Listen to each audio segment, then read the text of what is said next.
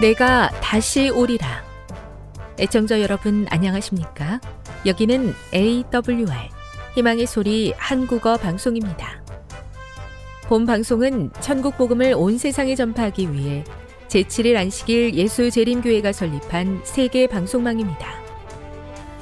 AWR 희망의 소리는 유럽, 라틴 아메리카, 아프리카, 러시아, 아시아의 방송망을 통해 전 세계에 복음을 전파하고 있습니다. AWR 아시아 희망의 소리 방송국은 한국어 방송을 매일 5시간씩 송출하고 있습니다. 희망의 소리 방송은 인터넷과 스마트폰을 통해서도 언제나 청취하실 수 있습니다. 들으실 수 있는 인터넷 주소는 awr.org입니다. 유튜브로는 AWR 코리아로 검색하시면 됩니다. 이 시간 희망의 소리 한국어 방송과 함께 보람있고 유익한 시간 되시기 바랍니다. 내가 다시 오리라. 여기는 AWR 희망의 소리 한국어 방송입니다. 주파수 안내입니다. 괌에서 송출하는 우리 방송은 한국 표준시로 새벽 1시 30분에 11,955kHz로 새벽 2시 30분에 15,530kHz로 새벽 5시에 9,700kHz로 3회에 걸쳐 송출하고 있습니다. 스리랑카에서 송출하는 우리 방송은 한국 표준시로 새벽 4시에 9,765kHz로 우즈베키스탄에서는 밤 9시에 15,530kHz로 타지키스탄에서는 밤 9시에 15,515kHz로 각각 1시간씩 방송하고 있습니다. 애청자 여러분의 많은 청취 바랍니다.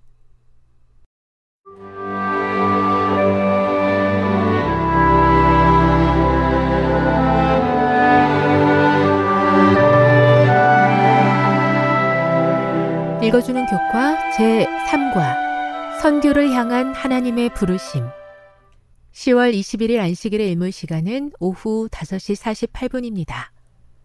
기억절입니다. 오직 성령이 너희에게 임하시면 너희가 권능을 받고 예루살렘과 온 유대와 사마리아와 땅끝까지 이르러 내 증인이 되리라 하시니라. 사도행전 1장 8절 하나님은 때로 우리를 자신만의 안주지대에서 불러내어 당신의 증인이 되게 하신다. 예컨대 바벨탑에서 사람들을 흩어서 퍼지게 하신 것처럼 그분께서는 새로운 변화를 통해 당신의 목적을 이루실 수 있다. 이 분사는 사람들을 온 땅에 살게 하는 수단이었다. 이리하여 주의 목적은 사람들이 하나님의 뜻을 방해하려고 했던 바로 그 방편을 통하여 성취되었다. 부조와 선지자 120 아브라함은 그 믿음을 증거하며 고향에서 타향으로 떠났다. 예수님의 제자들도 동족들을 위해서만 일하다가 이방인을 위해서 일하게 되었다. 사도행전 1장 8절에서 예수님은 예루살렘과 유대 지역부터 시작하여 사마리아로 그리고 궁극적으로는 땅끝까지 이르는 전도의 원칙을 제시하셨다. 비록 이들처럼 고향 땅을 떠나지 않더라도 하나님은 우리가 주변 사람들에게 다가가기를 원하신다. 예루살렘 교회가 현실에 안주하려던 그때 성도들이 흩어질 수밖에 없는 상황이 이르렀다. 박해가 닥치고 신자들이 고통을 겪었지만 이런 불행한 사건들이 오히려 전 세계에 복음을 전하는 계기가 되었다. 학습 목표입니다. 깨닫기. 하나님은 선교를 위해서 우리를 부르신다. 느끼기. 하나님은 선교를 위해 안주지대를 떠나 새로운 곳으로 나가게 하신다. 행하기. 부르심을 따라 복음을 전하기 위해 원근의 사람들에게 나간다. 다음의 내용을 안교 소그룹 시간에 함께 토의해 보십시오. 1. 내가 무엇을 위해 부름을 받았다고 느껴본 적이 있습니까? 2. 하나님 말씀을 신뢰하지 않고 자기 생각을 따르는 이유는 무엇입니까? 3. 하나님의 말씀을 따랐던 아브라함은 어떤 상황에도 부름을 따랐습니까? 4. 약속의 땅에 도착했지만 아브라함은 어떤 어려움을 경험했습니까? 5. 초대 교회가 벗어나기 두려워했던 안주지대는 무엇이었습니까? 6. 예수님이 주신 선교의 원칙은 어떻게 개인적으로 적용할 수 있겠습니까? 7. 사도들의 오래된 관습과 편견이 논쟁 없이 무너진 것은 무엇을 시사합니까? 결론입니다. 우리가 자신만의 안주지대에 머물러 있을 때에 하나님은 변화를 주시고 당신의 목적을 이루게 하신다.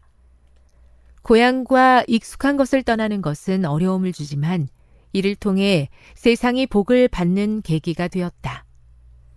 예수님은 우리가 예루살렘과 유대에서 시작하여 사마리아와 땅 끝까지 사명을 가지고 나가기를 원하신다.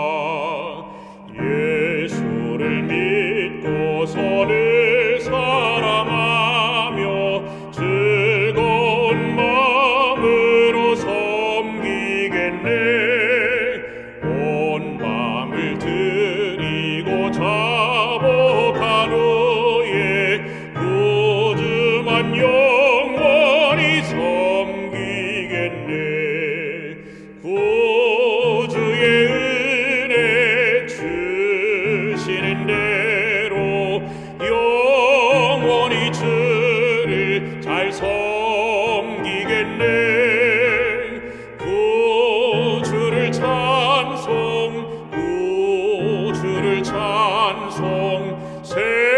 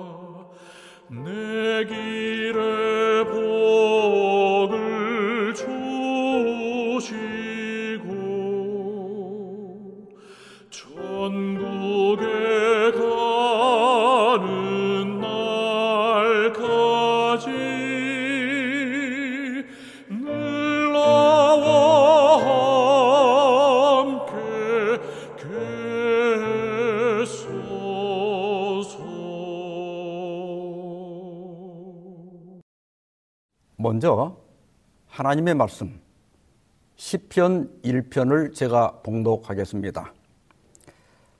복 있는 사람은 악인들의 꾀를 따르지 아니하며 죄인들의 길에 서지 아니하며 오만한 자들의 자리에 앉지 아니하고 오직 여호와의 율법을 즐거워하여 그의 율법을 주야로 묵상하는도다. 그는 시냇가에 심은 나무가 철을 따라 열매를 맺으며 그 잎사귀가 마르지 아니한 같으니 그가 하는 모든 일이 다 형통하리로다. 악인들은 그렇지 아니하며 오직 바람에 나는 겨와 같도다. 그러므로 악인들은 심판을 견디지 못하며 죄인들이 의인들의 모임에 들지 못하리로다. 무릇 의인들의 길은 여호와께서 인정하시나 악인의 길은 망하리로다. 아멘. 새해 첫 안식일입니다. 새해 복 많이 받으십시오. 여러분은 새해를 맞아서 어떤 인사를 주로 하셨습니까? 아마 가장 많은 인사가 새해 복 많이 받으십시오 였을 겁니다. 그래서 오늘은 복 있는 사람이라고 하는 제목으로 말씀을 드리고자 합니다. 여러분, 복이 뭘까요? 표준 국어 대사전에 보면 첫째, 삶에서 누리는 좋고 만족할 만한 행운 또는 거기서 얻는 행복이다 이렇게 되어 있고요. 용례로서 복 많은 사람, 복을 타고나다, 복이 터지다, 복이 있다, 복이 없다, 새해 복 많이 받으세요. 아, 이러한 말들을 소개하고 있습니다. 두 번째 의미는요, 배당되는 몫이 많은 것을 비유적으로 이루는 말 이렇게 되어 있습니다. 그리고 용례로 옷복 혹은 먹을 복이라고 하는 말을 소개하고 있습니다. 예전에 어렸을 때 주변에서 옷들이 많이 들어오면 너는 참 옷복이 있다 그랬습니다. 또 너는 먹을 복 하나는 타고났다 이런 말도 어, 잘 했습니다. 그러니까 복이라고 하는 것은 물질이 풍족하고 만사가 형통하여 만족하고 행복한 것을 의미한다고 볼 수 있습니다. 그래서 새해가 되면 덕담을 많이 주고받는데 주로 복과 관련된 말이 많습니다. 아까 말씀드린 새해 복 많이 받으세요. 이런 말도 있고요. 그 다음에 웃는 집에 복이 있다. 아주 오래전에 웃으면 복이 와요. 이런 코미디 프로그램이 있었습니다. 아마 이 프로그램의 이름을 이 에, 속담에서 따온 것 같습니다. 뭐 그 당시에 구봉서, 서영춘 또 뭐 배삼용, 남보원, 백남봉 에, 그 출연했던 많은 코미디언들이 생각이 납니다. 그리고 화가 복이 된다. 또 참는 자에게 복이 있다. 남의 복은 끌로도 못 판다. 남이 잘 되는 거 시기하지 말라는 말이에요. 아무리 시기해도 그가 받은 복을 없애지는 못한다. 그런 뜻입니다. 이고 지고 가도 제복이 없으면 못 산다. 혼수를 아무리 많이 해가도 타고난 복이 없으면 못 산다는 뜻입니다. 여러분, 복 있는 사람이 실제로 있습니까? 없습니까? 있는 것 같아요. 어, 그 행운권 추천 같은 걸 해보면요. 당첨이 잘 되는 사람이 진짜 있어요. 그래서 옛말에 재수 좋은 놈은 앞으로 넘어져도 돈을 줍지만 재수 없는 놈은 뒤로 넘어져도 코가 깨진다 이런 말이 있습니다. 그리고 다리를 떨면 복이 나간다. 뭐 속설이겠지만 나쁜 버릇은 타고난 운명도 막을 만큼 강한 영향력을 갖고 있다는 뜻입니다. 그래서 어른들이 그 아이들 다리 떨면 뭐라 그래요? 그 떨지 말라고 복 나간다고 그렇게 얘기합니다. 그리고 부동산 중개소를 예전에 뭐라고 불렀죠? 복덕방, 복과 덕이 있는 방이다 이렇게 불렀습니다. 그만큼 사람들이 복을 좋아한다는 것을 알 수 있습니다. 근데 이것이 끝이 아닙니다. 심지어는 밥을 먹는 밥사발, 또 그 절편이라고 하는 떡, 또 수저나 백엔모에도 복복자와 장수 숫자를 새겨 넣었습니다. 저고리에도 수복문이라고 해가지고 장수 숫자와 복복자를 기시나 또 소매나 고름까지 새겨 넣은 것을 볼 수 있습니다. 그리고 복주머니도 있죠. 정월이 되면 곡식을 넣은 복주머니를 옷구름이나 허리춤에다 달았는데 복주머니를 달고 다니면 나쁜 일을 막고 만복이 온다고 믿었습니다. 우리나라 사람들만 이러는 게 아닌 것 같습니다. 중국 사람들은 새해가 되면 대문에 소원을 담은 글을 붙이고 그 한가운데에다가 복복자나 혹은 봄춘자를 이렇게 거꾸로 뒤집어서 붙인다고 합니다. 대부분 복이 쏟아지라고 거꾸로 붙인다고 생각을 하는데요. 그런 뜻은 아니고 거꾸로 도자와 이를 도자가 중국어도 발음이 똑같기 때문에 복이 이른다, 복이 오라, 혹은 봄이 오라 하는 의미에서 그렇게 거꾸로 붙였다고 합니다. 그러면 사람들이 그렇게 받고 싶어 하는 그 복이 뭐가 있을까요? 서경 혼본편에 오복을 제시했는데요. 첫째가 장수, 수, 오래 사는 겁니다.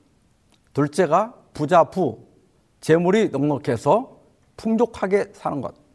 셋째가 강령, 육체적으로 건강하고 마음이 평안한 것. 넷째가 유호덕, 선행을 함으로 덕을 쌓는 것.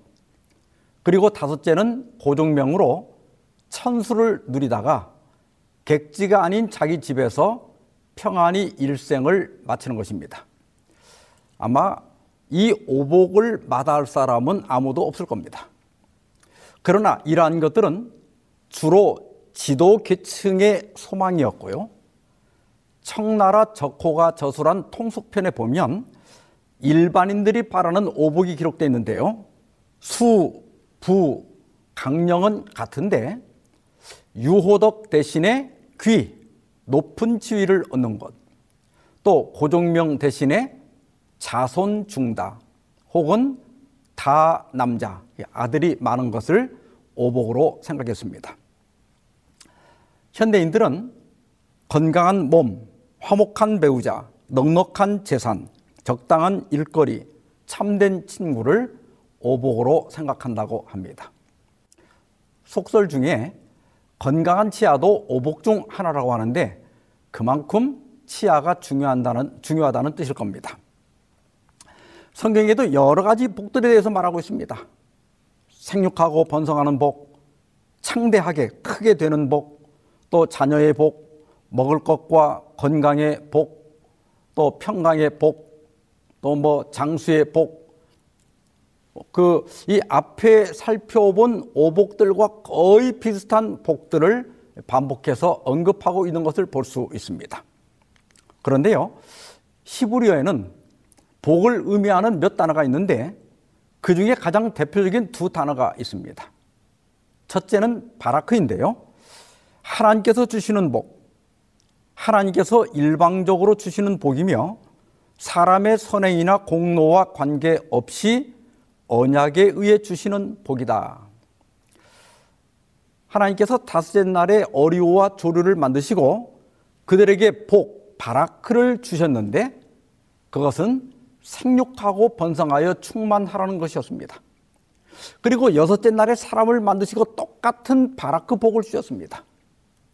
그래서 사람이든 동물이든 식물이든 번식과 증가는 하나님께서 주시는 가장 기본적인 복입니다. 또한 하나님께서는 해를 악인과 선인에게 비주시며 비를 의로운 자와 불의한 자에게 내려 주시는 것도 이러한 복의 하나라고 할 수 있습니다. 그리고 창세기 12장에서 하나님께서 아브라함을 부르시면서 약속하신 복도 바로 이 바라크 복입니다. 두 번째 복은요, 아샤르 혹은 아쉐르입니다.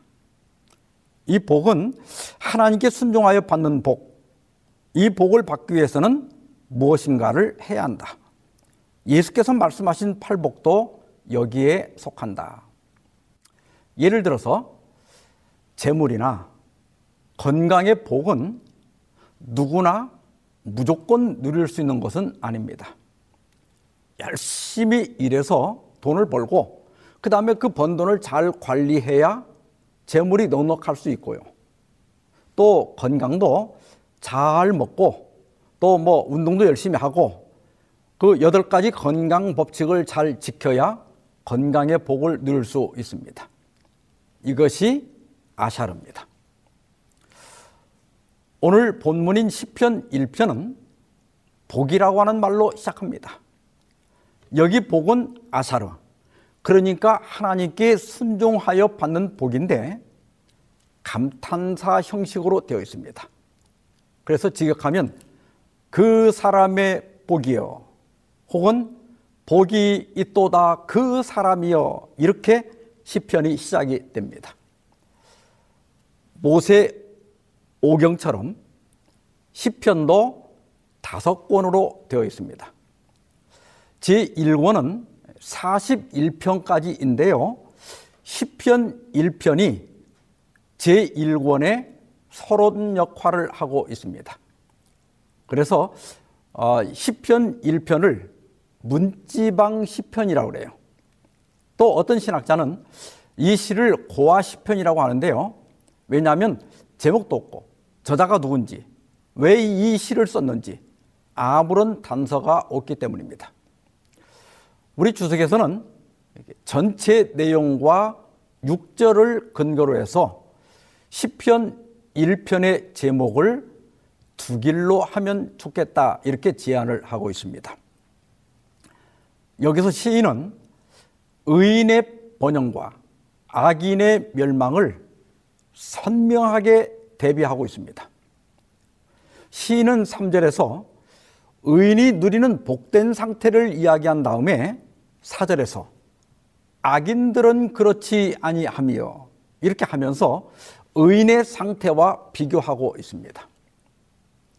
이것은 우리들로 하여금 자신의 삶의 방향을 어떻게 선택할지 도전하게 합니다.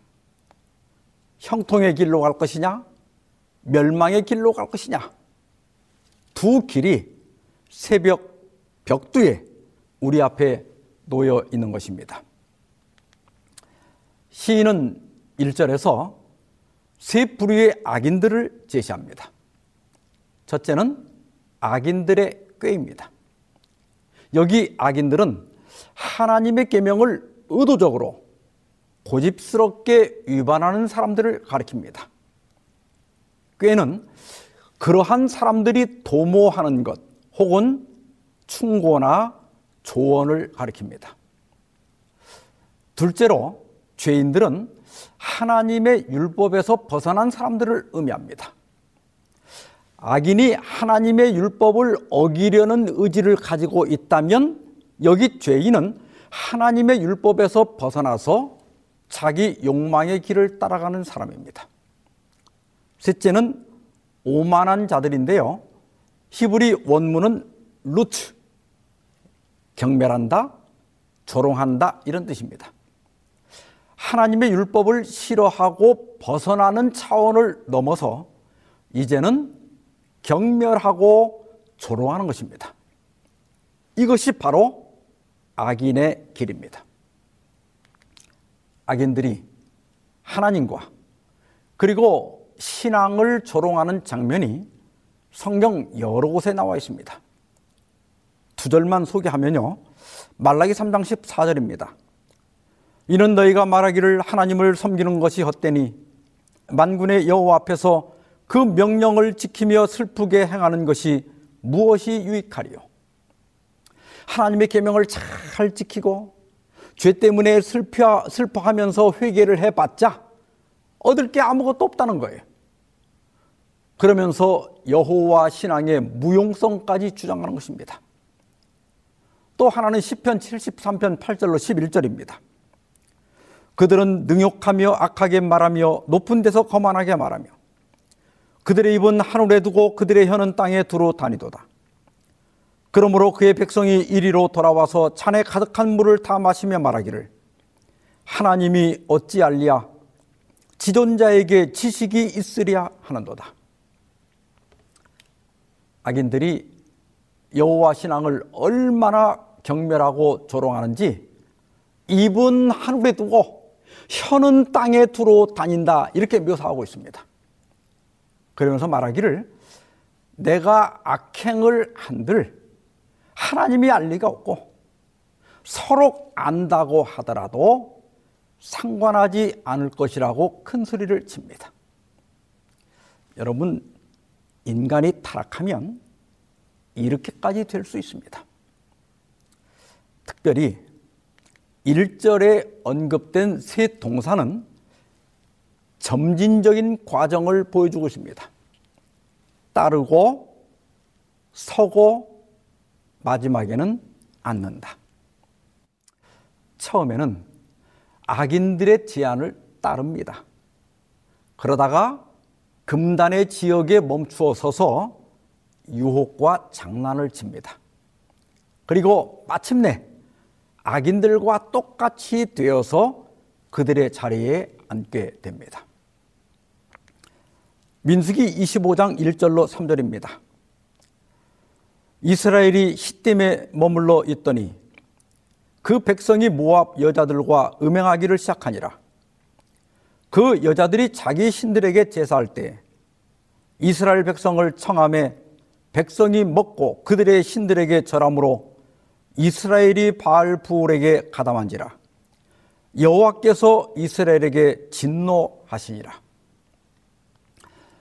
이스라엘 백성들이 광야에서 40년을 방황하며 우여곡절 끝에 마침내 모압 평지에 있는 시딤에 도착했습니다. 시딤이라고 하는 것은 그 아카시아 숲을 의미합니다.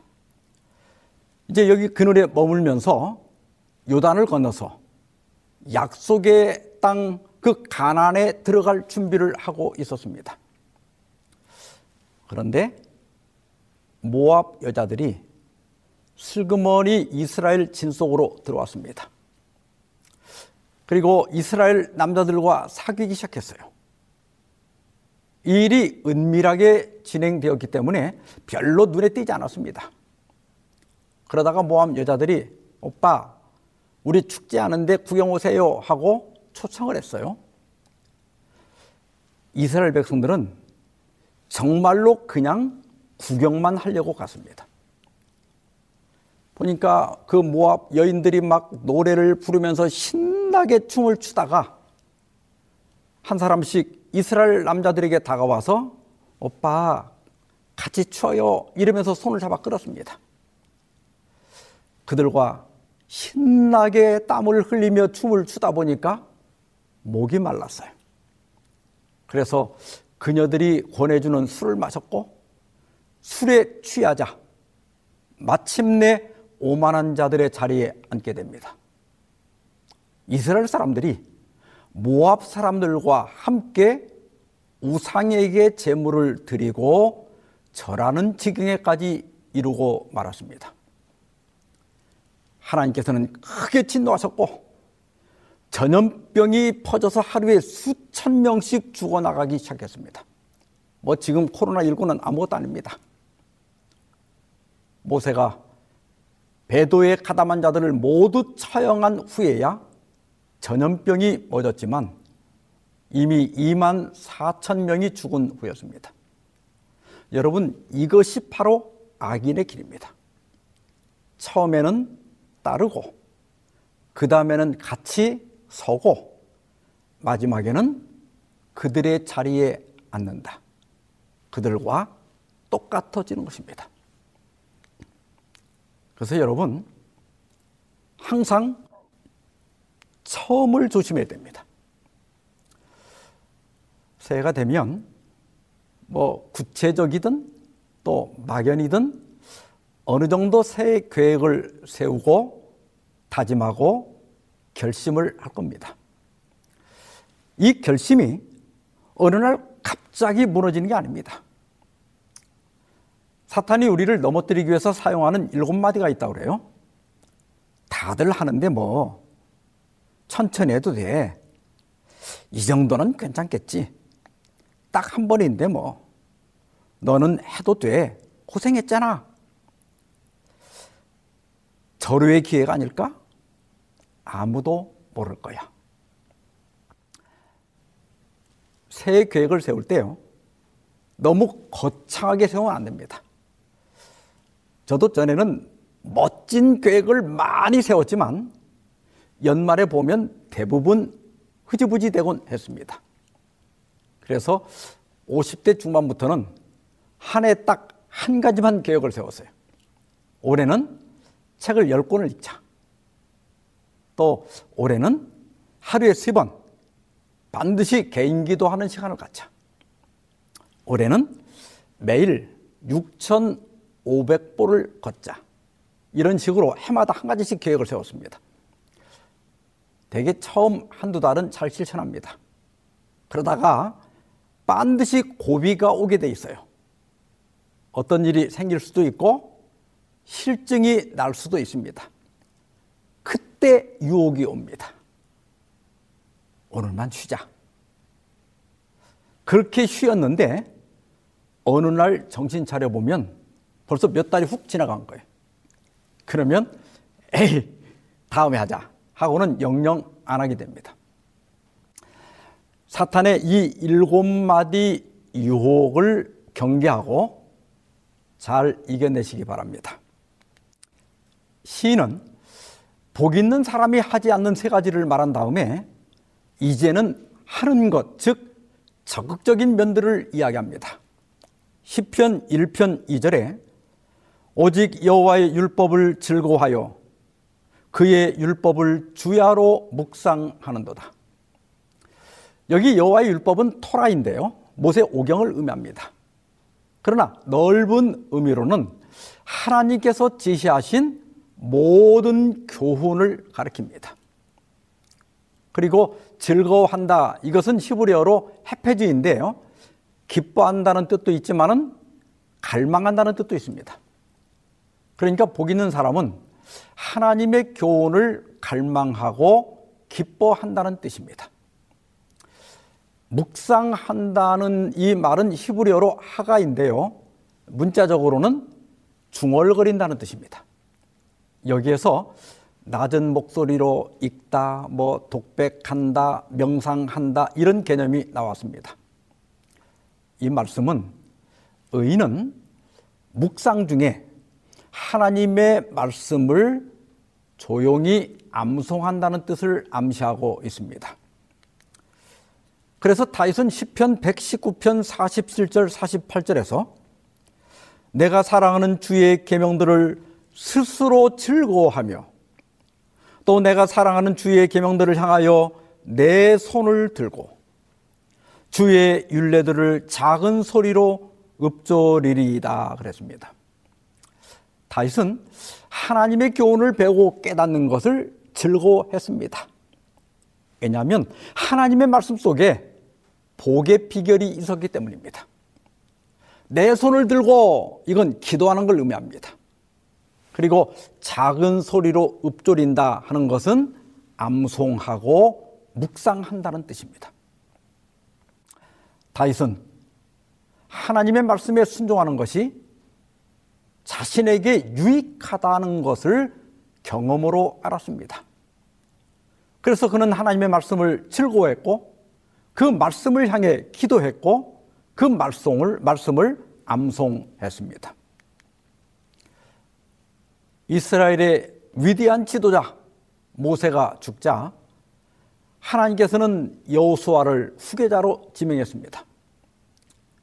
젊은 여호수아는 자신이 이 막중한 사명을 감당할 수 있을지 두려움에 떨었습니다.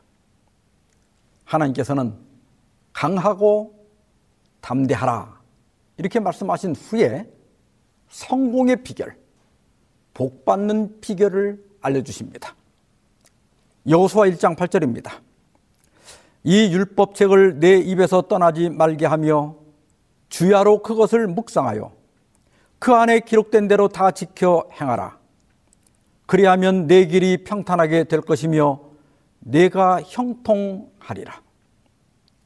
내가 성공의 비책, 복의 비책이 담긴 율법책을 주었으니 이 말씀을 기억하고 마음에 새기고 순종하면 모든 일이 다 잘 될 것이다. 네가 형통할 것이다. 그게 바로 복입니다. 그러면 어떤 복을 받는가? 시편 1편 3절입니다. 그는 시냇가에 심은 나무가 철을 따라 열매를 맺으며 그 잎사이가 마르지 아니한 같으니 그가 하는 모든 일이 다 형통하리로다. 저희 아버님이 올해 93세십니다. 아, 참, 올 6월부터 세는 나이 대신에 만 나이를 통일해서 쓴다고 하니까 다시 92세가 되겠습니다. 여러분, 올해는 기분이 좋은 해입니다. 한 살도 안 먹어도 됩니다. 살다 보니까 나이를 깎아줄 때도 있습니다. 저희 아버님은 내가 재림교인이 안 되었으면 벌써 죽었을 것이다. 이 말을 자주 하셨습니다. 저도 같은 생각입니다. 저는 참 약하게 태어났습니다. 저희 아들 그 삼형제 중에 제가 제일 키도 작고요. 또 면, 면역력이 약해서 청년기까지 감기도 잘 걸리고 또 몸살도 자주 앓았습니다. 제가 이렇게 몸이 약하니까 그랬는지 모르지만 어렸을 때부터 저희 어머님이 자주 저한테 이런 말씀 하셨어요. 산을 좋아하는 사람은 산에서 죽고 물을 좋아하는 사람은 물에서 죽는다. 뭐 제가 산이나 물을 전혀 안 간 건 아닌데 그래서 가는 걸 별로 좋아하지 않습니다. 지금도 연구실에 앉아 있을 때가 제일 행복합니다. 제가 어머님 말씀을 잘 들어서 그런지 뭐 크게 다쳐보거나 또 뭐 기부스를 하거나 그렇게 한 적이 평생 한 번도 없습니다. 제가 신학과에 다닐 때 지도 교수님께서 이제는 우리가 음식을 먹을 때 혀로 먹지 말고 머리로 먹어야 한다 그러시더라고요. 그 말씀이 저에게 아주 이렇게 크게 와 닿았던 모양입니다. 그래서 말씀을 읽으면 제가 이렇게 쉽게 그 말씀에 세뇌가 되는 것 같아요. 그 식상, 식생활에 관한 권면을 읽다가요. 우리 식탁에서 고기가 사라져야 한다는 말씀을 읽는 순간 고기가 싫어져서 저는 지금까지 고기를 안 먹게 됐습니다. 또 너무 짜게 먹지 말라는 글을 읽은 다음에 저는 짠 음식을 먹으면 제가 마치 소금에 절여지는 것 같은 느낌을 받기 때문에 이제 아예 짜면 먹질 못합니다. 그래서 그런지는 몰라도 지금까지 뭐 큰 병 없이 잘 살아왔습니다. 우리 하나님은 자상하신 분이십니다. 가정 생활에 대해서도요, 부모님을 어떻게 모셔야 할지, 또 부부 간에는 어떻게 살아야 할지, 우리 자녀들은 또 어떻게 길러야 할지 아주 자상하게 가르쳐 주셨고, 그 말씀을 따라 산 결과 지금의 건강과 평안과 행복을 누리고 있다고 생각합니다. 한 유대 랍비는 이렇게 말했습니다. 만일 두 사람이 함께 있으면서도 그들 사이에 토라, 율법에 관한 이야기가 오고 가지 않는다면 그들은 의인은 오만한 자의 자리에 앉지 아니한다고 한 바로 그 오만한 자들의 회의에 참석하고 있는 것이다. 혼자 있든 둘이 있든 우리의 생각과 우리 대화에서 하나님의 교훈이 빠지지 말아야 한다는 것입니다. 그래서 우리가 올 새 새로운 계획을 세울 때도 언제나 하나님의 뜻을 우선적으로 고려해야 합니다. 그것이 평안과 형통과 건강의 복을 받는 비결입니다. 하나님의 율법과 교훈은 우리의 자유를 제한하기 위해 주신 규율이 아닙니다. 그것은 어떻게 생각하면 인생 사용 설명서입니다. 우리가 자동차나 가전제품을 사면 사용 설명서가 따라오지요. 그 설명서대로 사용해야 고장도 덜 나고 또 오래 쓸 수가 있습니다. 마찬가지로 하나님의 율법과 교훈을 따라 사는 것이 우리가 복을 받고 형통하는 비결입니다. 요즘은 별별 책이 다 나오더라고요. 내 몸 사용 설명서도 있고요. 남편 사용 설명서도 있습니다. 또 인생 사용 설명서도 있고 이게 다 책 이름이에요. 또 마음의 힘 사용 설명서도 있고 50대 사용 설명서도 있습니다. 경제와 이 경제와 관련해서도 내 통장 사용 설명서도 있고 내 은퇴 통장 사용 설명서도 있고 부동산 사용 설명서도 있고 심지어 고양이 사용 설명서도 있더라고요. 그리고 교회 사용 설명서도 있습니다. 여러분 왜 이렇게 많은 설명서가 필요할까요? 내 몸을 건강하게 관리하고 또 남편과 갈등 없이 잘 살고 인생도 보다 더 잘 살기 위해서입니다. 나이별로 어떻게 살아야 할지, 또 돈은 어떻게 관리해야 될지, 반려동물은 어떻게 돌봐야 할지 잘 알면 훨씬 더 수월하게 실수하지 않고 더 만족하게 잘 살 수가 있습니다. 교회 생활도 마찬가지입니다. 교회가 왜 세워졌는지, 주로 무슨 일을 하는지, 각 부서가 어떤 일을 하는지, 또 설교는 어떻게 듣고, 또 말씀 연구는 어떻게 하는지, 또 기도는 어떻게 하는지, 이런 것들을 다 알면 교회 생활이 훨씬 유익하고 즐거워집니다. 목사님이나 또 동료 교인들과는 어떻게 지내야 할지, 또 교회 의사 결정은 어떻게 이루어지는지, 이런 원리를 알고 그 원리를 따라가면 큰 갈등 없이 즐겁게 신앙생활을 할 수가 있습니다. 시편 1편 4절 5절은요. 악인들은 그렇지 아니하며 오직 바람에 나는 겨와 같도다. 그러므로 악인들은 심판을 견디지 못하며 죄인들이 의인들의 모임에 들지 못하리로다. 70인역에 아, 보면요. 악인들은 그렇지 아니하며 이 부분을 이중 부정으로 강조하고 있습니다. 그래서 제임스 왕 역에서는 악인은 그렇지 않음이요 그렇지 않음이요 이렇게 강조해서 번역하고 있습니다. 시인은 의인과 악인을 시냇가에 심은 나무와 바람에 나는 겨로 비교합니다. 나무는 어떻게 보면 한 곳에 심어져 있죠. 겉으로 보기에는 자유를 빼앗긴 것처럼 보이지만 실제로는 자유를 누리며 자라나며 열매를 맺습니다. 이에 비하여 겨는요, 겉으로 보기에는 자유로운 것처럼 보이지만은 실제로는 환경의 노예입니다. 그래서 바람이 불면 날아가서 의인의 모임에 들지 못한다 그랬습니다. 여러분 따라하세요. 복도 내가 짓고 화도 내가 짓는다. 복도 내가 짓고 화도 내가 짓는다. 오늘 본문에 복 있는 사람은 복을 짓는 사람이다 이런 뜻입니다. 반면에 악인이라고 하는 것은 화를 짓는 사람을 의미합니다. 여기 악인은 살인이나 강도나 또 뭐 불신자만 또 포함하겠지만 그것만을 의미하지는 않습니다. 교회를 다니지만 무언가 만족하지 못하고 늘 불만이 가득한 사람, 끊임없이 문제를 일으키고 갈등을 일으키고 다투는 사람들도 여기에 속한다고 볼 수 있습니다. 왜냐하면 이러한 행동들이 화를 짓고 있기 때문입니다.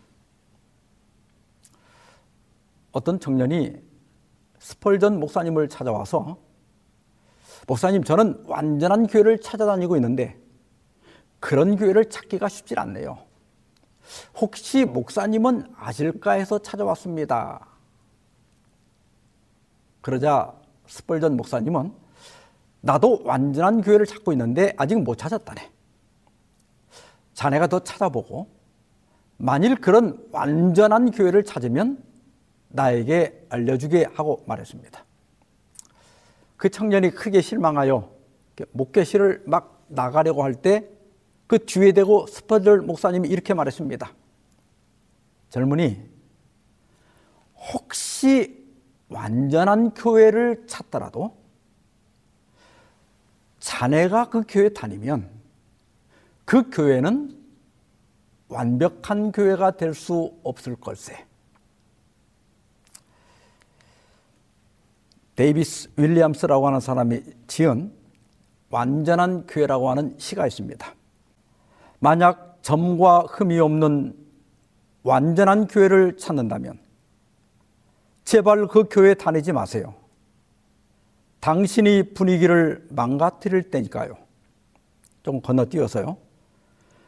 불완전한 사람들로 이루어진 완전한 교회는 없기에 그런 교회를 그만 찾으십시오. 그리고 우리가 다니고 있는 교회를 사랑하세요. 그렇습니다. 불완전한 사람들로 이루어진 완전한 교회는 존재하지 않습니다. 우리는 완전한 교회를 찾을 것이 아니라 지금 내가 다니고 있는 교회를 사랑해야 합니다. 시편 1편 6절에 무릇 의인들의 길은 여호와께서 인정하시나 악인의 길은 망하리로다. 달리 생각해 보면 악인은 완전한 교회를 찾는 사람이라고 할 수 있습니다. 반면에 의인은 누군가?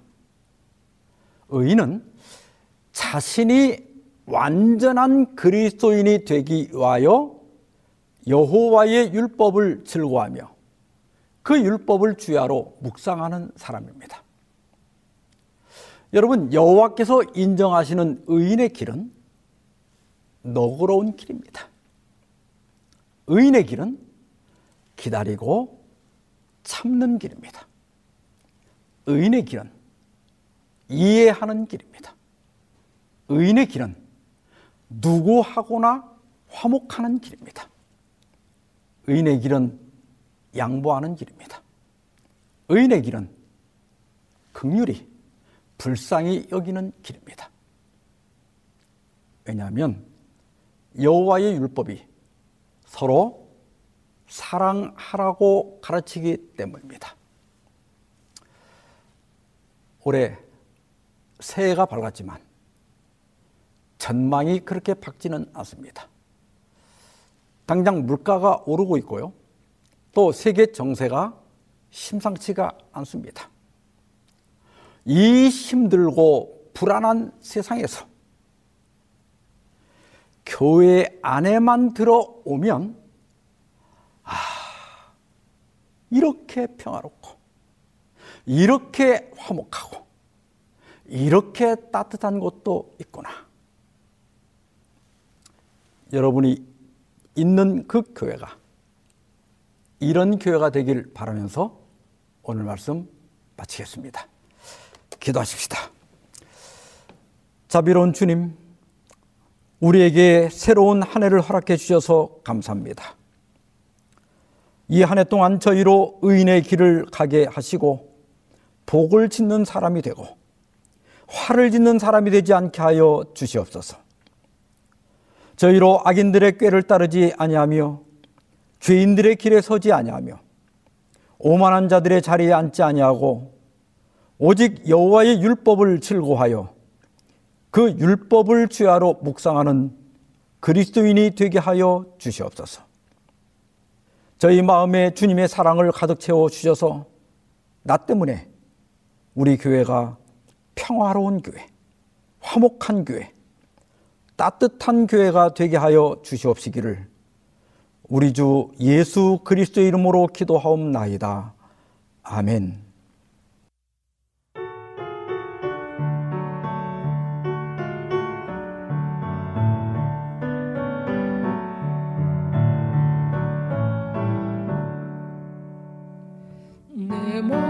마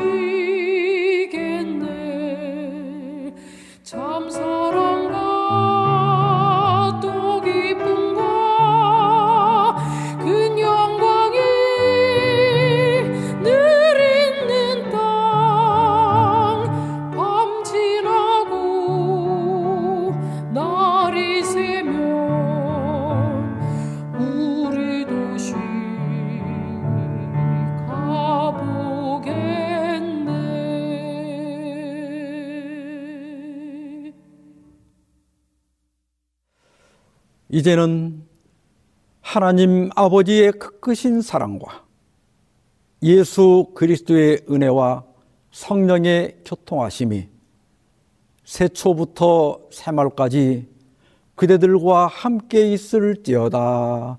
아멘.